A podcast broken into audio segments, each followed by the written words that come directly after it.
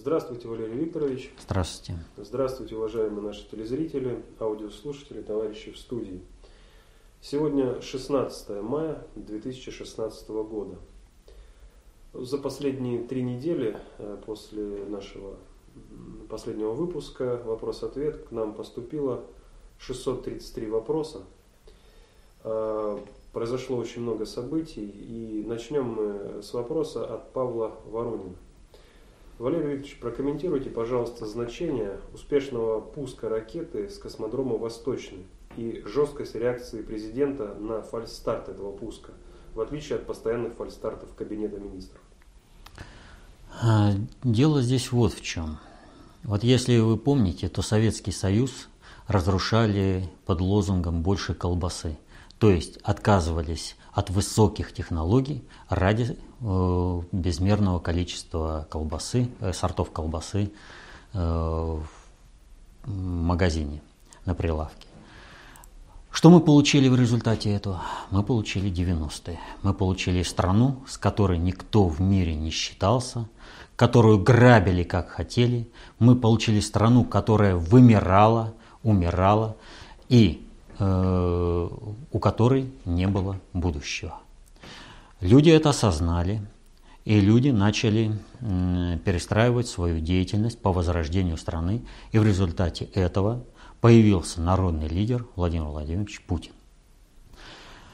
Все это время э, Путин, э, он сам об этом прямо говорил, что только очень недалекие люди – Э, могут рассуждать так, а такие люди были и в правительстве, в руководстве страны, и в оппозиции, особенно в оппозиции, которые предлагали, да что нам тут эти высокие технологии, чего тут нам это надо, нам нужно, вот, надо накормить людей, не понимая того, что, ну да, сейчас у тебя есть средства, ты накормишь людей, а дальше-то что? Вот для того, чтобы накормить человека, нужно надать ему не рыбу, отдать удочку и научить этой удочкой ловить рыбу. Вот тогда человек будет сыт. Если же ты ему дашь рыбу, то человек, съев рыбу, снова будет голодным. Так вот, высокие технологии – это то, что способно вытянуть страну, сделать ее снова э, мощной, процветающей экономически и обеспечить полномасштабное возрождение политического суверенитета. Именно поэтому Владимир Владимирович Путин постоянно делал то, так, чтобы сохранить высокотехнологичные отрасли, и эти отрасли стали бы локомотивами всей остальной экономики страны и государства. Верхом вот этого высокотехнологичного развития должно было послужить э, Э, создания собственного космодрома, независимого космодрома, который, как бы вот мы ни относились к тому, что э, страна СССР или Российская империя, вообще Россия, она э, существует де-факто, но в настоящее время политическими интригами СССР Россия развалена и существуют сувенирные государства – и у нас нет полноценного своего космодрома. Не было до последнего времени. Мы по полной программе пользовались Байконуром. Ну а сведомые казахи, как они могли упустить такое? Было же предложение, давайте будем такую цену назначим русским, что и, ну, нужен им космодром, да? Вот пусть они кормят весь Казахстан, а мы ничего делать не будем, мы будем только жить на то, что сдаем этот космодром э, русским в аренду. Вот. Таким образом, мы в принципе при развитии своей страны зависели от внешнеполитического влияния. Э, и это внешнеполитическое влияние отнюдь не Казахстан. Это то надгосударственное управление, которое манипулирует э, э, вновь созданное, даже не вновь созданное, а заново сновья созданного вот этими э, республиками и государствами. Нам нужен свой космодром. Он нам нужен в любом случае для развития государства. Не будет лишним э, существования и Восточного, и Байконура. И вот мы вышли на этот уровень, когда мы можем позволить себе построить такой космодром. Но построить такой себе космодром – это прямая заявка на политический суверенитет страны. Это отстраивание от надгосударственного управления э, как со стороны Соединенных Штатов, так и со стороны глобального предиктора. Но глобальный предиктор в данной ситуации готов с этим делом смириться, что у России будет свой космодром. И Россия будет возрождать свою экономическую и политическую мощь, свой политический суверенитет обретать, э, э, развивая страну. А вот Соединенные Штаты с этим не готовы согласиться никак, потому что возрождение России в любом случае означает э, политическую смерть нынешнего государства Соединенные Штаты. Я говорю нынешнего, потому что Соединенные Штаты ждет перестройка а-ля СССР, распад СССР. Это ждет их неминуемо. При любом варианте будет избран Трамп, или будет избрана Клинтон. Только при Трампе крови будет значительно меньше. При Клинтон э, крови будет значительно больше.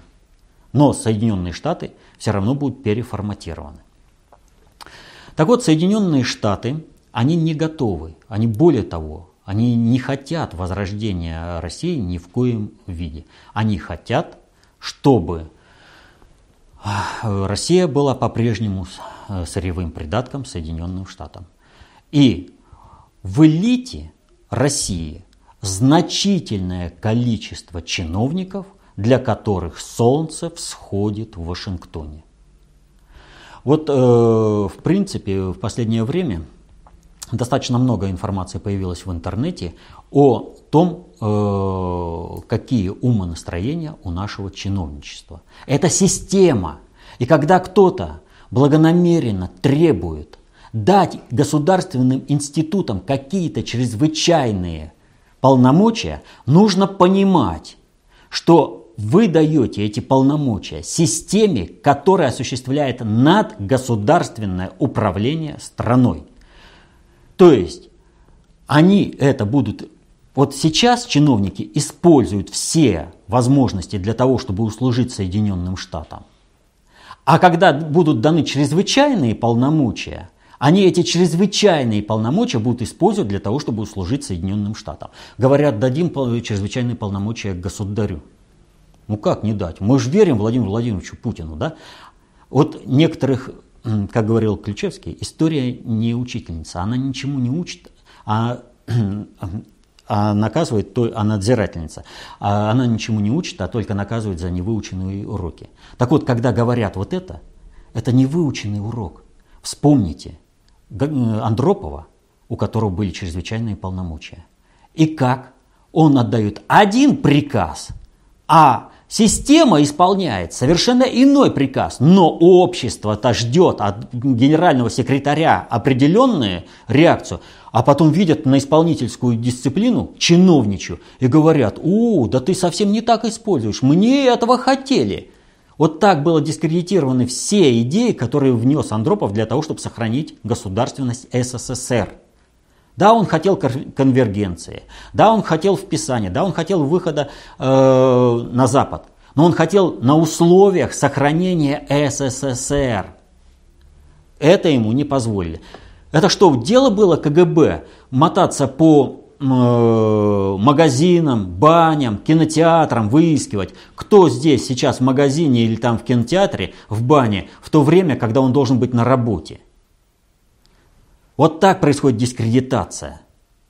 Вот так, вот, ведь когда будут даны чрезвычайные полномочия, будут-то ждать одной реакции, а система-то совершенно другая, которая будет выполнять. Это надо понимать. Поэтому надо перестраивать систему. Нельзя повторять ошибок прошлого. Космодром – это перестройка системы. И на надгосударственном уровне это понимали. И они планировали использовать космодром как начало государственного переворота, полностью реализованного в феврале 2017 года. Нам же на 2017 год э, планируют революцию, мы же должны понимать, как они ее планируют. И что должно было произойти? Некто пообещал сотоварищам по заговору, что космодром не будет функционировать. Что ракета взлетит очень плохо, космодром, стартовый стол, будет уничтожен, ракета упадет со спутниками в тайге, начнутся пожары, кстати, пожары начались, дополнительные пожары начались, поджоги оказываются, постоянно поджоги. А вот теперь представьте себе, ракета падает, начинаются пожары, и какой вой? А, вот она рашка, ничего не можем, мы же говорили, колбасу надо. Не можем мы построить, ну не может чумазый построить ничего. Э, захотели построить космодром, соревноваться с Соединенными Штатами. Нынешняя Россия это не Советский Союз, это у Советского Союза был ресурс и был э, возможность развиваться, не понимая, что это определяет именно управление. Будет развиваться система или не будет развиваться система. А кто заставил нас голодать и строить этот космодром? А Путин. Он ради своих амбиций хотел там чего-то. Понимаете? А вот он, мы не получили. У нас нет ракеты, у нас нет космодрома, у нас нет спутников, сплошные убытки, и мы получили еще полномасштабный пожар. Вот с этого и начались бы протестные выступления, которые бы привели к полномасштабному государственному перевороту в назначенный срок. По, но при этом так, чтобы еще и страну кровью умыть, а война на Донбассе. Путина к этому делу подводили. То есть не надо понимать простую вещь, что почему вот такая жесткая реакция? А почему зарплаты не выплатили, несмотря на то, что год назад Путин сказал, что выплатить? Вот у человека нашлось время и в тире пострелять, показать свои умения. И в Твиттере-то он в интернете не вылазит. Вот когда только страной-то управлять? Когда, что ему какие-то там зарплаты рабочих? Когда нужно себя пиарить? Понимаете? То есть все прекрасно понимали, что должна произойти катастрофа на Восточном, и это послужит началом государственного переворота.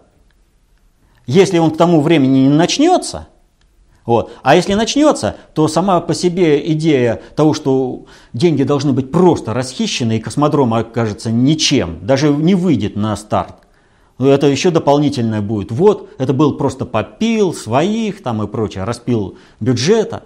Вот откуда реакция. Это надо понимать. Идет гашение государственного переворота. Там нет случайных людей. Все, кто участвовал вот в этом, в том, чтобы не состоялся взлет, а вернее он состоялся аварийно, это сознательные участники государственного переворота. Это надо понимать. Об этом можно говорить более расширенно. Средства массовой информации информации дали море. Читайте газеты. Фамилии пока называть и конкретное участие, вот алгоритмику выкладывать вот так публично нельзя пока. Э, именно в целях предотвращения государственного переворота. Вот. А информация, ее вот море. Заходите в интернет, читайте э, печатные СМИ. Вот. Это должно было быть э, именно началом. И поэтому, естественно, реакция такая, какая она должна была быть. Пресечение государственного переворота. Что касается действий правительства, то мы же должны понимать, что правительство – это оккупационная администрация, и ее системные сбои, они запланированы, и потому здесь мы должны ну, понимать, что они будут, эти сбои, и эти сбои надо каким-то образом нивелировать. Ну а как нивелировать? Вот посмотрите, даже патриоты. И те стараются, говорят, вот антимайдан, это за Путина. А вот вам, пожалуйста, как можно было бы раскачать ситуацию в обратную сторону на идеи патриотизма.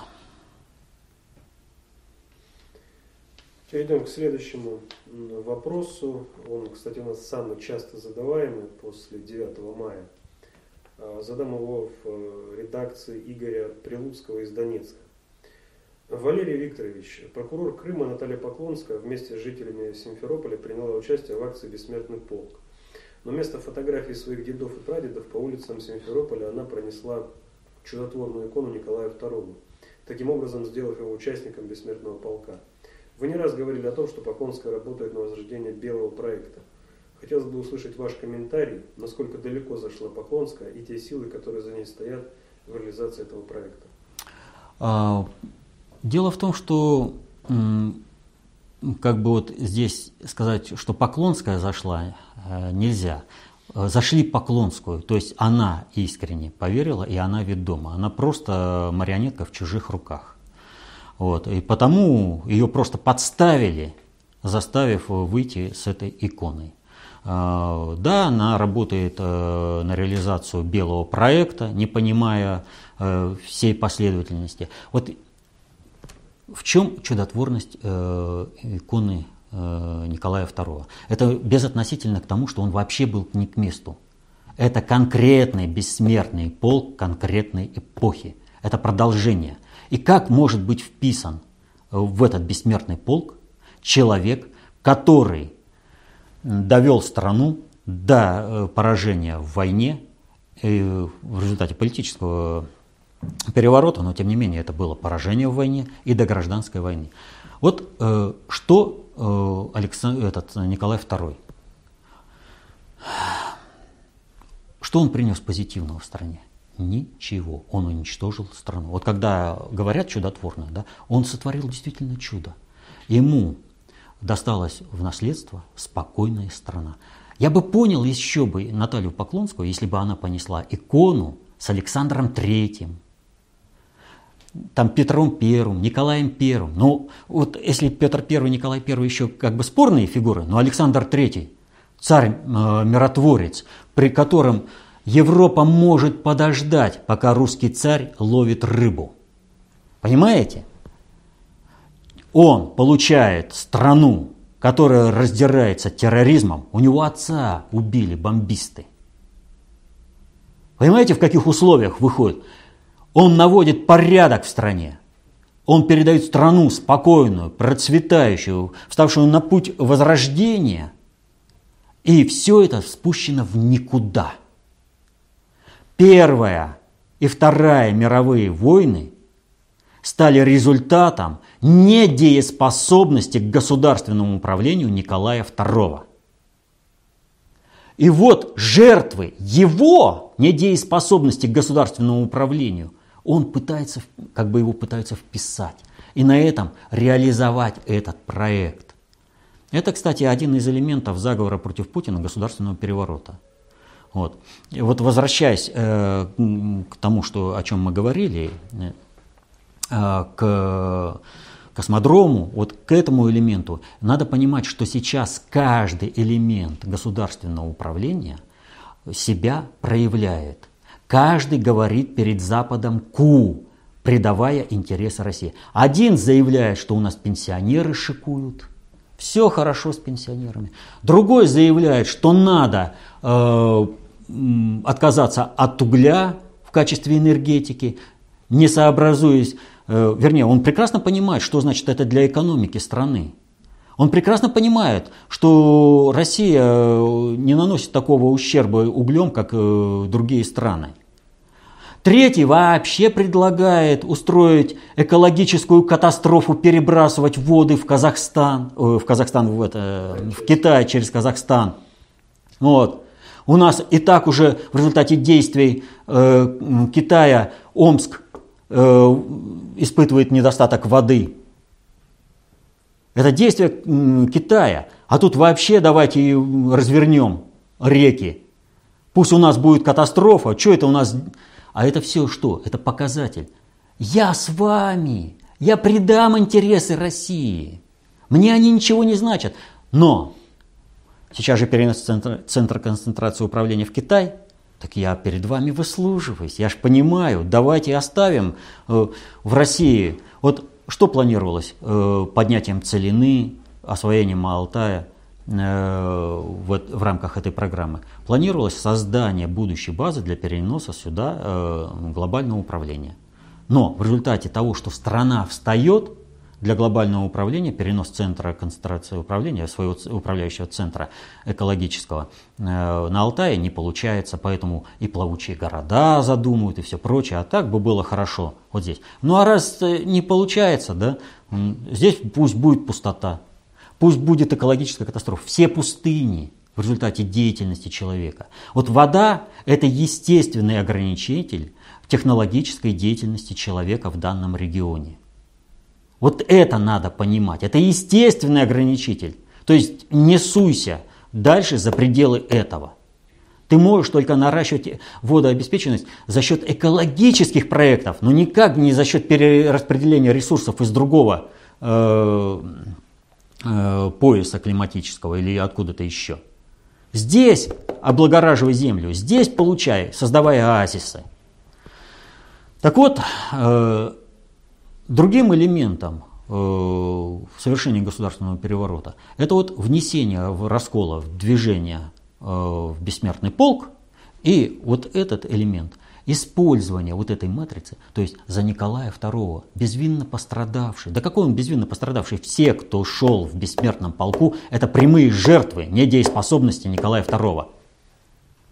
Именно поэтому генералы так поддержали, и вообще офицерский корпус России так поддержал большевиков в революции, что они-то понимали, к чему ведет управление Николая II, и что Второй мировой войны не избежать. Так что э, это вот есть такое выражение по Поклонской. Это не преступление, это хуже, чем преступление, это ошибка. Вот она совершила ошибку. Ее вписали не ту программу, и она искренне в этой программе работает. Далее вопросы э, по, по Украине. Э, также Игорь Прилуцкий э, задает вопрос, он просит прокомментировать визит Виктории Нуланд в Киев. Настораживают ее высказывания об обязательном выполнении Украиной минских договоренностей до конца 2016 года, представление особого статуса для Донбасса, проведение в ближайшее время выборов в регионе амнистии ополченцам. Что в реальности стоит за этими словами? Нуланд представляет э, интересы страновой элиты США, а для страновой элиты США единственным выходом для сохранения Соединенных Штатов это является разжигание полномасштабной войны в Европе так, чтобы это зацепило и Европу, и Россию. То есть война на Украине. Поэтому она в принципе не может вот по своим интересам, по, по интересам той кланово-корпоративной группировки, которую она представляет, ратовать за выполнение Минских соглашений. Но, как мы знаем, она вроде бы, вот особенно украинские источники, они много говорили о том, что она вроде бы вот аж выкручивала руки, заставляет Минские э, соглашения выполнять. Да? Не секрет, что Украина которая по надусе, которая превыше всего, и которая, она по надусе только потому, что Америка с нами. Помните этот марш в Бельбеке? Америка с нами, куда ты, Рашка, прешь? Мы поэтому самые крутые в мире. Мы поэтому протоукры, которые выкопали Черное море, что э, за нами стоит самый главный бандит хулиган двора Васька Квакин. Америка. А, отвалы Черного моря. Да, отвалы Черного моря – это горы Кавказа и Крыма. Вот. А, то есть э, они вот сами даже не понимают ущербности такой позиции, но для них э, Америка это святое. Даже Шустер и тот не может себе позволить хоть что-то покритиковать. Америка это, это нечто святое, которое не сметь трогать. То есть, если приезжает какой-то американский чиновник, все выстраиваются в ряд, все, сам хозяин приехал или его приказчик приехал, тут э, его слово это закон. И вот приезжает Нуланд, и она говорит о том, что надо выполнять Минские соглашения, нужно э, замеряться, нужно вести политический диалог. И результатом этих ее заявлений становится что? Артиллерийский обстрел в Еленовке. Люди погибли. Если бы она сказала не стрелять, не то что снаряд, пуля бы не просвистела в сторону Донецка – Потому что для сведомых Америка – Это Бог, э, не выполнить распоряжение которого просто невозможно. И правый сектор, и кто угодно, все бы сказали, Америка сказала. А это означает только одно, что на, на словах она вынуждена играть в государственную политику Соединенных Штатов. Я приехал, мне сказали, что Минские это, соглашения надо выполнять, и надо политический диалог вести, и надо Украину передавать под Европу. Процесс уже запущен, он очень сильно запущен в этом плане. Там такие процессы над государственного уровня идут, что здесь мало никому не покажется. И страновая элита вынуждена считаться, но у нее же другой интерес. Поэтому на словах она за то, чтобы Минские соглашения выполнить. И тут же она заявляет, вперед и обстрелять, Порошенко вперед награждать, чтобы всем было понятно, это сделали ВСУ, и никаких переговоров, никакого политического процесса не будет что все это еще под нашим управлением. Поэтому она приехала для того, чтобы не допустить реализации Минских соглашений, что и было сразу продемонстрировано. Она сразу же сработала на то, чтобы сорвать этот процесс. Но не получилось. Выдержка у руководства Донецкой республики есть. И понимание, как их разводят на лоха, тоже есть. Потому и не получилось у них.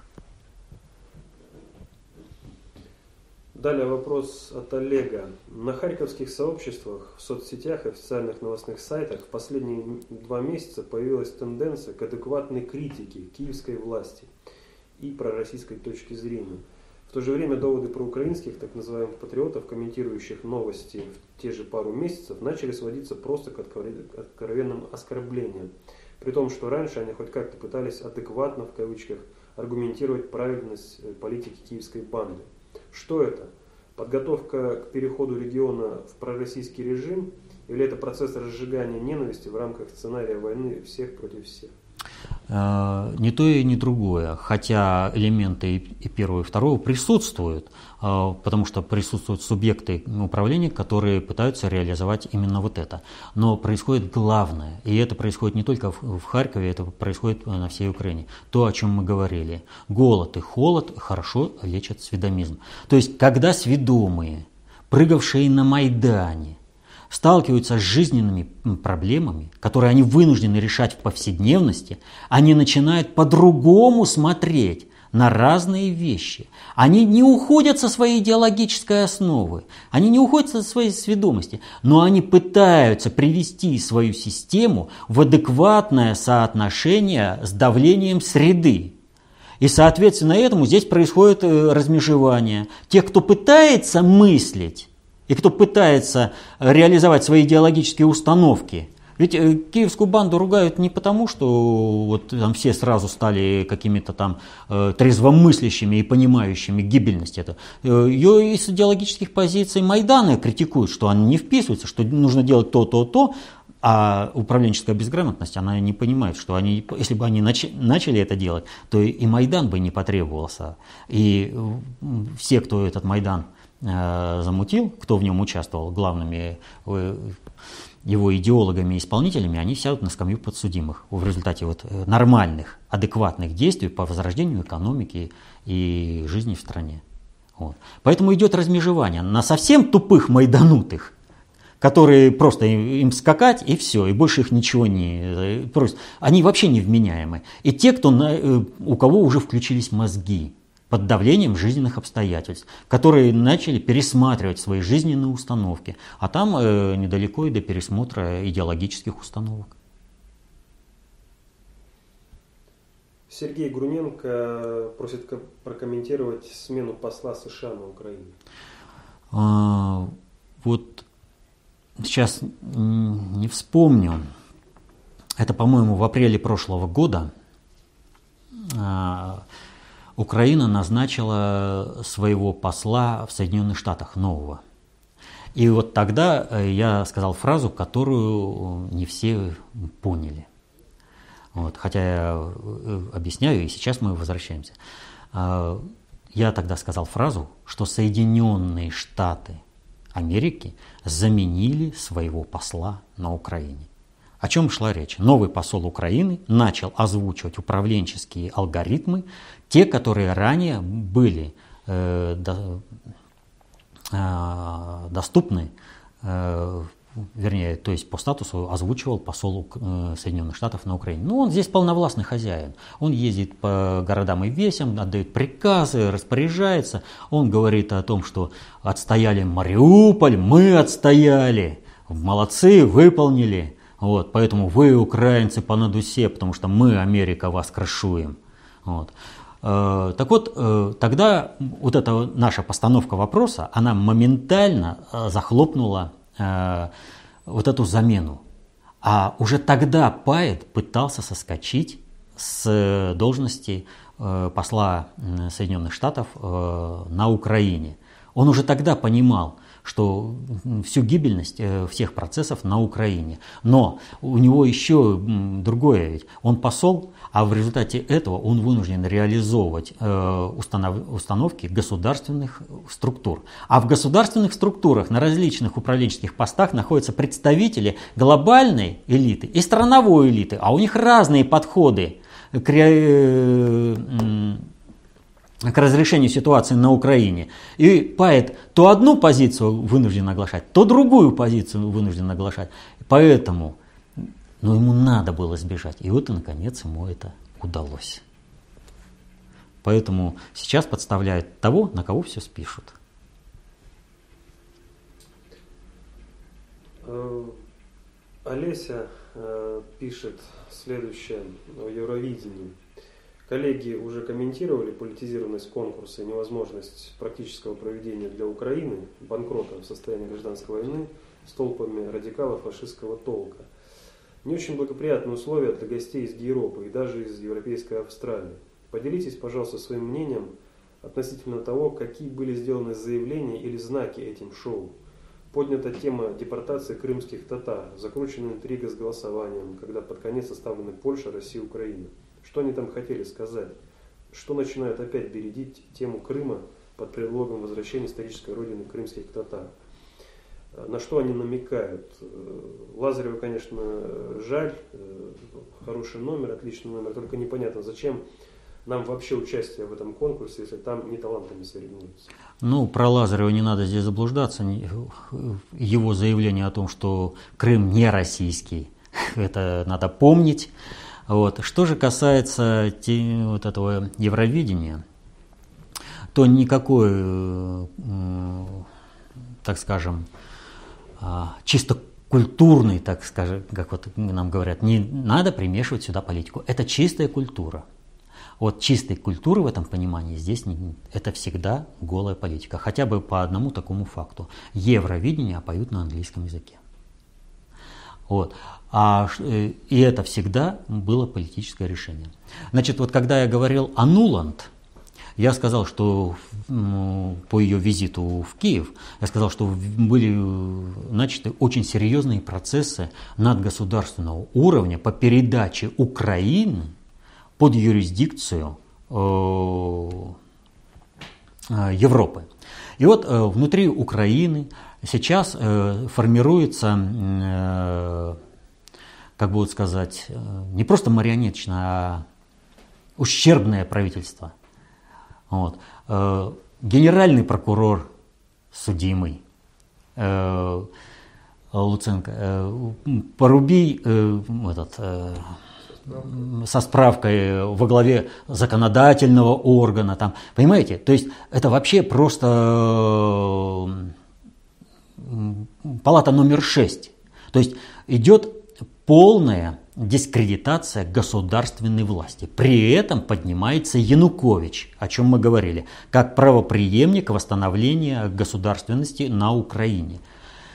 Что такое э, дать Украине э, проведение Евровидения? Это же огромные деньги, значит их надо проводить.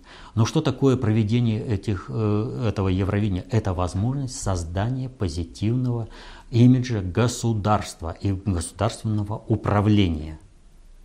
Вот посмотрите, какую ситуацию они задумывают. Они задумывают за этот год полностью дискредитировать государственную власть, якобы государственную власть, это киевскую банду, восстановить государственную правопреемственность э, государственной власти в лице Януковича и перевести это на новые рельсы, привести других людей, сформировать это новое правительство, проевропейски настроенное.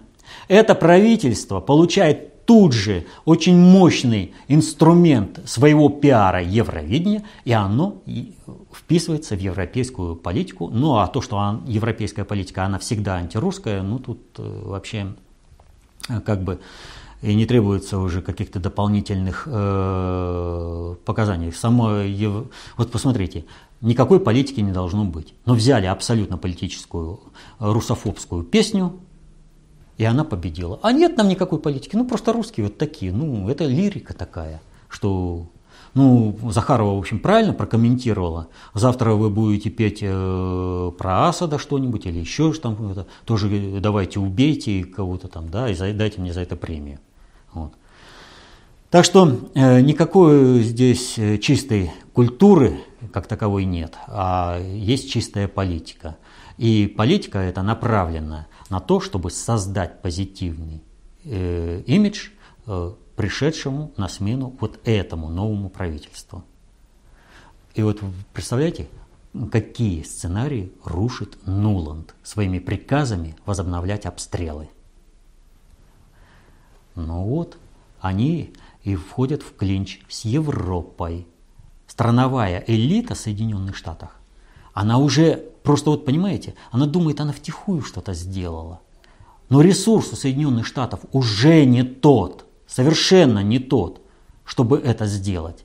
Поэтому э, Европа видит, что им рушат. Они под Евровидение уже закрутили, что Украина победит.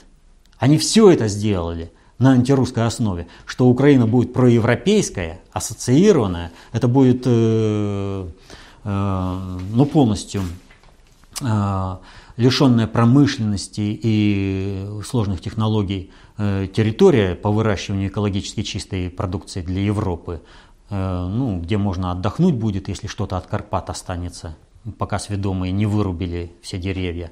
Ну и пыльные бури, сталинский проект, они же тоже уничтожают. Пыльные бури у них начались. Поэтому э, это очень серьезно то, что делает Нуланд. А это вот Евровидение, это проект Э, под будущее правительство Украины, которое будет вписано в европейскую систему управления. Александров Сергей спрашивает, американские войска в Молдавии, что там происходит? Молдавия движется по украинскому сценарию? Вписана ли она в планы по восстановлению СССР? Нет, Молдавия не движется по украинскому сценарию. Это, собственно, украинский сценарий, о котором я говорил в 2014 году э, по событиям 2 мая в Одессе. Дело тут вот в чем. Э, они э, за это время сманеврировали, перестроились и попытку оккупировать часть территории Украины, в частности Одессу, и создать там базу НАТО, Э, Соедин... точнее Соединенных Штатов в Одессе, вот эти планы, они по-прежнему все в ходу. Вот весь апрель месяц был полон э, сообщений такого плана. Значит, э, Украина там и Румыния э, заключили соглашение по объединению, по взаимодействию своих флотов. Они выступили с инициативой создания Черноморской флотилии НАТО э, с базой в Одессе, но на базе э, румынских создается совместная бригада реагирования Румыния, Болгария, Украина. Вот. И, то есть они готовились сознательно. И вот на это время, на годовщину э, событий в Одессе, совершенно случайно запланированы полномасштабные маневры э, НАТО, Соединенных Штатов в Молдавии. И там, значит, патриоты Молдавии, неважно какое направление, пророссийского, проевропейского направления, но они выявили очень интересную вещь. И, кстати, тем спасли Молдавию. Вот, и порушили во многом сценарий э, того, что замышлялось э, на Украине, в Одессе. Они блокировали колонну, сказали, что будет колонна заходить на маневры будет заходить колонна НАТО четырьмя колоннами, вот, и общее количество будет 50 с небольшим брони, единиц бронетехники, но в одной колонне оказалось 100 с лишним сразу в одной колонии 100 с лишним. То есть уже конкретный обман и планировалось совершенно другое. Значит, не учения планировались. А по сути, если коротко говорить, э, планировалось что? Э, создание э, очага напряженности. Неважно, поднялись бы там пророссийские, так, которые, как называют, пророссийские демонстранты, кого пожгли там в Доме профсоюзов, или бы не поднялись, никакой роли не играет. Сведомые там Айдар и Азов между собой устроили бы шоу, кровавое шоу, перебили бы друг друга с Нацгвардией. Тут же выяснилось бы, что своих сил э, для подавления вот этого пророссийского в кавычках имеется в виду, выступления в Одессе у Украины не хватает, а у нее есть союзнические отношения э, с Молдавией, Румынией и есть желание создать э, НАТО, флотилию НАТО. Тут же через Молдавию входит колонна молдавских как бы Э, румынских помощников. А замечу, что э, правительство Румынии до сих пор не забрало разрешение президенту э, аннексировать часть Украины. Поэтому они резко входят, и Румыния вводит свою, свою, свой флот, как бы свой флот. Надо отметить, вот интересное событие произошло у Гибралтара. Там военное судно Великобритании открыло предупредительный огонь, ну, говорят, сигнальными ракетами, но тем не менее, по военному же судну Испании, которое э, блокировала вход в, Гибла, в Гибралтар подводной лодки Соединенных Штатов. Зачем испанцам это нужно было? Вот смотрите, один э, член НАТО входит в столкновение с другим членом НАТО, и блокирует э, прохождение третьего члена НАТО. А суть заключается в следующем. Американцам нужно было втихую, не привлекая внимания, завести эту подводную лодку. Куда она планировалась, как она планировалась. Но то, что она должна была зайти втихую, и это связано с событиями в Одессе, не, состав... не вызывает никаких сомнений. Но ее засветили. И это тоже в копилку, почему не состоялась вот эта кровавая 2 мая, годовщина 2 мая в Одессе. Почему до сих пор часть Украины не аннексирована э, Румынией и в Одессе нет базы НАТО, то бишь Соединенных Штатов. Так что это была подготовка к полномасштабному, просто к полномасштабному вторжению э, на юг Украины и отторжению Одессы, создания там а, базы НАТО. Вот для этого и были все учения а, в Молдавии. Что касается самой Молдавии, то Молдавия просто включается в Румынию в этом случае по умолчанию. Просто через нее прошли, войска остались и все. Вячеслав из Киева. Уважаемый Валерий Викторович, прокомментируйте, пожалуйста, отстранение от власти президента Бразилии. Значит, я уже комментировал э, отстранение Дилмы Русов э, и сказал, что это страновая элита Соединенных Штатов, э, вопреки интересам глобальной элиты, пытается реализовать свой сценарий по Бразилии, обрушения там управляемости, создания хаоса, на котором бы они смогли погреть руки и решить свои проблемы. Но Бразилия входит в БРИКС, и здесь очень серьезный интерес э, глобального предиктора. И вот все эти события, когда э, заколебалось, то ли будет импичмент, то ли не будет импичмента, вот. Это вот связано с тем, что глобальный предиктор вмешался, и глобальная элита начала работать по своим э, инструментам, э, по своему направлению. Э, и возбуждение уголовных дел э, против всех инициаторов импичмента, Вот. Это вот как раз тот показатель, это работа глобальной элиты. Ну вот сейчас вопрос, кто кого. То, что информатор Соединенных Штатов э, поставлен во главе Временного правительства Бразилии, ровным счетом ничего не значит. Он может быть управляем как страновой элитой, так и глобальной элитой. Поэтому здесь вопрос э, заключается в следующем э, кто кого передавит в структурном плане. Потому что здесь в структурном плане все-таки преимущество страновой элиты, оно более ощутимо. Потому что а она осуществляет, ну как, она является той основой инструментальной, то есть они исполнители всего э, вот этого механизма. А глобальная элита, она управляет бесструктурно с элементами структуризации, потому что входят в структуру, и эти структуры направляют на работу в определенном плане. То есть возбудить уголовные дела они смогли. А теперь дальше, как они смогут управлять Темером, для того, чтобы он э, слил весь этот процесс. То есть доведут до логического ума все вот эти уголовные дела, и Дильма возвращается победоносно президентом. Она обретает больший рейтинг. Если же не удастся, то Соединенные Штаты будут работать на то, чтобы там разжечь полномасштабно гражданскую войну. То есть здесь э, многое решается именно в Вашингтоне, а не в самой Бразилии. В Бразилии всего лишь исполнители. Э, как показала вот эта Э, вот этот импичмент, там заходили и клялись в верности Соединенным Штатам и заявляли импичмент, импичмент, импичмент.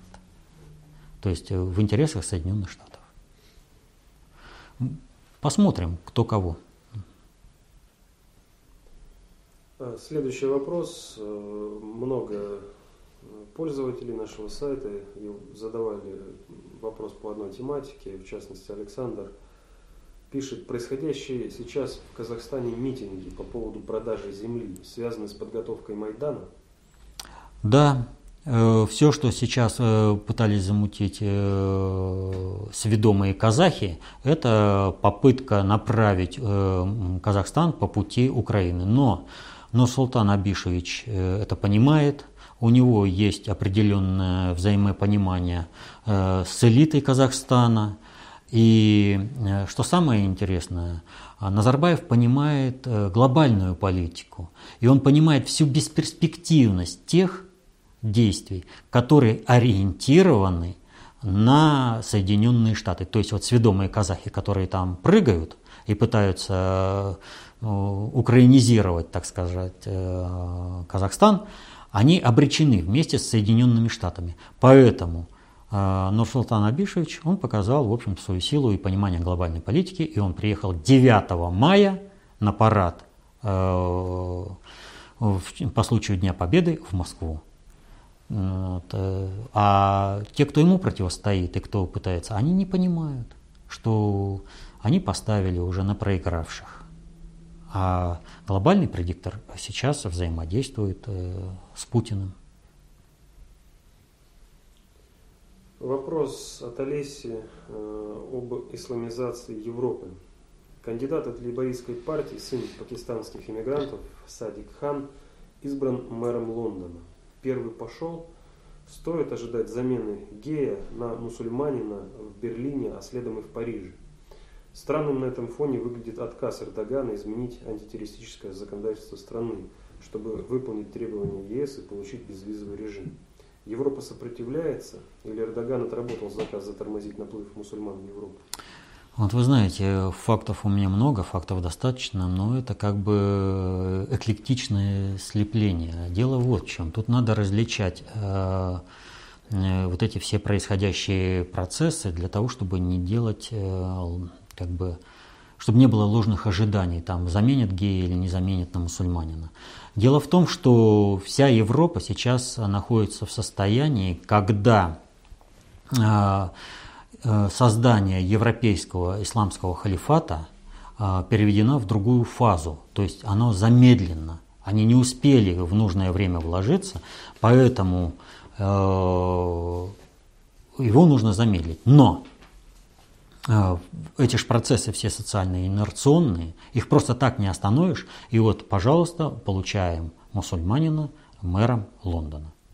Но это не означает, что везде этот процесс будет идти. Его будут тормозить э, целенаправленно и постоянно. То есть для чего э, Рим заключал соглашение с РПЦ? Вот католическую церковь уже не спасти, но нужны какие-то духовные христианские основы, которые бы помогли сохранить культурную идентичность народов Европы. И вот здесь роль РПЦ, э, она неоценима в плане управления э, этими мировыми процессами. Поэтому здесь есть соглашение. Но поскольку РПЦ ведет себя немножко неправильно, скажем мягко так, в заговоре против Путина и в совершении государственного переворота, то на Пасху глобальщики послали РПЦ знак, что в принципе, ребята, вы-то инструментарий. И вы должны э, пользоваться нашим инструментарием, а мы можем лишить ваш, э, вас этого инструментария на раз. Что произошло? В Нью-Йорке сгорела православная церковь сербская, э, в Австралии греческая и македонские православные церкви. То есть у вас нет так выхода, у вас есть вот эти элементы. У вас есть русская православная церковь за рубежом. Но мы вас лишим всех союзнических. Не то, что вы католический инструментарий получите. Вы даже своего инструментария не будете иметь нигде, если вы будете продолжать играться с этими вопросами. Вам сказано, Путин – единственный шанс на то, чтобы сейчас в мир не грохнулся в глобальную экологическую, экономическую, военно-политическую катастрофу. Именно поэтому глобальный предиктор договаривается с Путиным. Никто не понимает из тех, кто противостоит Путину, даже десятой тысячной доли тех процессов глобального уровня значимости, которые происходят в мире. А он их решает. А вы пытаетесь какие-то там игры играть, в том числе и с иконой Николая Чудотворца на бессмертном полку. Не будет у вас инструментария. Так вот, э, о чем речь идет? Я немножко отвлекся. Сейчас Европе нужно как-то застабилизировать размывание культурной идентичности народов, э, составляющих исторические народы Европы. Поэтому продвижение каких-то мусульманских лидеров на какие-то посты оно будет осуществляться только в той степени, в какой это невозможно затормозить. Во всех остальных случаях это будут тормозить. Что касается Турции. Турция вообще не собиралась выполнять какие-либо взятые на себя обязательства. Повторю, Укра... это не Украина, э, Европа платит Турции те деньги, которые Турция потеряла от России, сбив российский самолет, во исполнение э, решения Соединенных Штатов. Соединенные Штаты, страновая элита, замутившая весь этот проект, Турции, как верному исполнителю и жил, э, через Турцию, когда еще можно разжечь пожар полномасштабной войны в регионе, причем то, что Турции не будет, Соединенные Штаты вообще не волнует, поэтому они удерживают Эрдогана – Замена Эрдогана – это стабилизация Турции. То, что э, Эрдоган уволил Давутаглу, хотя, по идее, должен Давутаглу увольнять Эрдогана, но никак не наоборот, по тем э, властным полномочиям, по тому инструментарию, у кого в, в руках находится что. Вот. Показывает только одно, что у Турции нет будущего как у единой страны. Она развалится. Неважно, что сейчас Иран э, вместе с Турцией заявляет, мы хотим, чтобы э, границы этих э, всех государств региона были нерушимы. Совершенно неважно. Чем больше сохраняется у власти Эрдоган, тем более печальные последствия, собственно, для Турции, как единого государственного субъекта. Поэтому здесь ситуация такая, что Эрдогану нужно выкачать э, ресурсы из Европы и выполнить вторую задачу страновой элиты Соединенных Штатов – накачать Европу своими боевиками, потому что, повторю, Нуланд решала задачу в Киеве разжигания полномасштабной войны в Европе и в России. Эрдоган решает ту же самую задачу за деньги Европы, которые Европа ему платит. Потому что Европа оккупирована Соединенными Штатами. Оккупирована прежде всего на уровне страновых элит, которые находятся под надгосударственным управлением Соединенных Штатов и используют свои ресурсы для того, чтобы выполнить волю Соединенных Штатов. Но как, в принципе, и у нас система также построена. Наши чиновники точно так же работают на Соединенные Штаты. Ну и последний вопрос. Э, в конце каждой передачи вы призываете к изучению концепции общественной безопасности, ее составной части, э, достаточно общей теории управления. Э, и вот пользователи, посетители нашего сайта вновь и вновь спрашивают, а с какой книги лучше всего начинать это изучение и где найти эти первоисточники этих книг? Ну, прежде всего, есть аутентичный сайт .ru, это сайт внутреннего предиктора СССР. Вот. А книги издаются, их можно выписывать. А, с чего начинать? Начинайте с того, к чему вы больше готовы и что вас больше интересует, с той тематики, которая вас интересует. Начинайте с аналитических записок о текущем моменте, начинайте просто с аналитических записок, начинайте с каких-то больших книг, но главное, чтобы вы вышли на большие книги. Неважно, с какого угла вы начнете рассматривать мозаичное полотно. С центра краям, с какого-то, с какой-то конкретной стороны. Главное, вы должны опереться на те знания, которые у вас есть, на те интересы, которые у вас по жизни есть. Сейчас книг внутреннего предиктора написано много, практически на любой вкус. Вот начните, обретите, э, вот получите первоначальные знания теоретические, и вот эти ваши первоначальные знания послужат уже вам дальше для изучения тех э, сфер знания, тех областей знания, которые, как скажем, сейчас не входят в круг ваших интересов. Это э, простой и эффективный путь изучения концепции общественной безопасности. Начинайте с той книги, которая вам более интересна по содержанию сейчас. Вот и вы с этой книги вы пойдете изучать концепцию общественной безопасности и достаточно общей теории управления. Ну, это последний вопрос. Ну вот, в принципе, и мы бы сказали о том, что нужно изучать теорию. Без теории, как говорил товарищ Сталин, нам смерть. Мы не сможем понимать тех процессов, которыми Э, манипулируют и где нас вписывают. Вот Поклонская чистая желает э, добра своей родине, искренне идет, а в результате роет себе же яму и последствия. Так вот, чтобы не пострадать от своих искренних и чистых намерений, чтобы не стать заложником в руках манипуляторов закулисных, нужно обладать знанием. Изучайте работу внутреннего предиктора, наращивайте свои знания и будьте счастливы. До следующих встреч.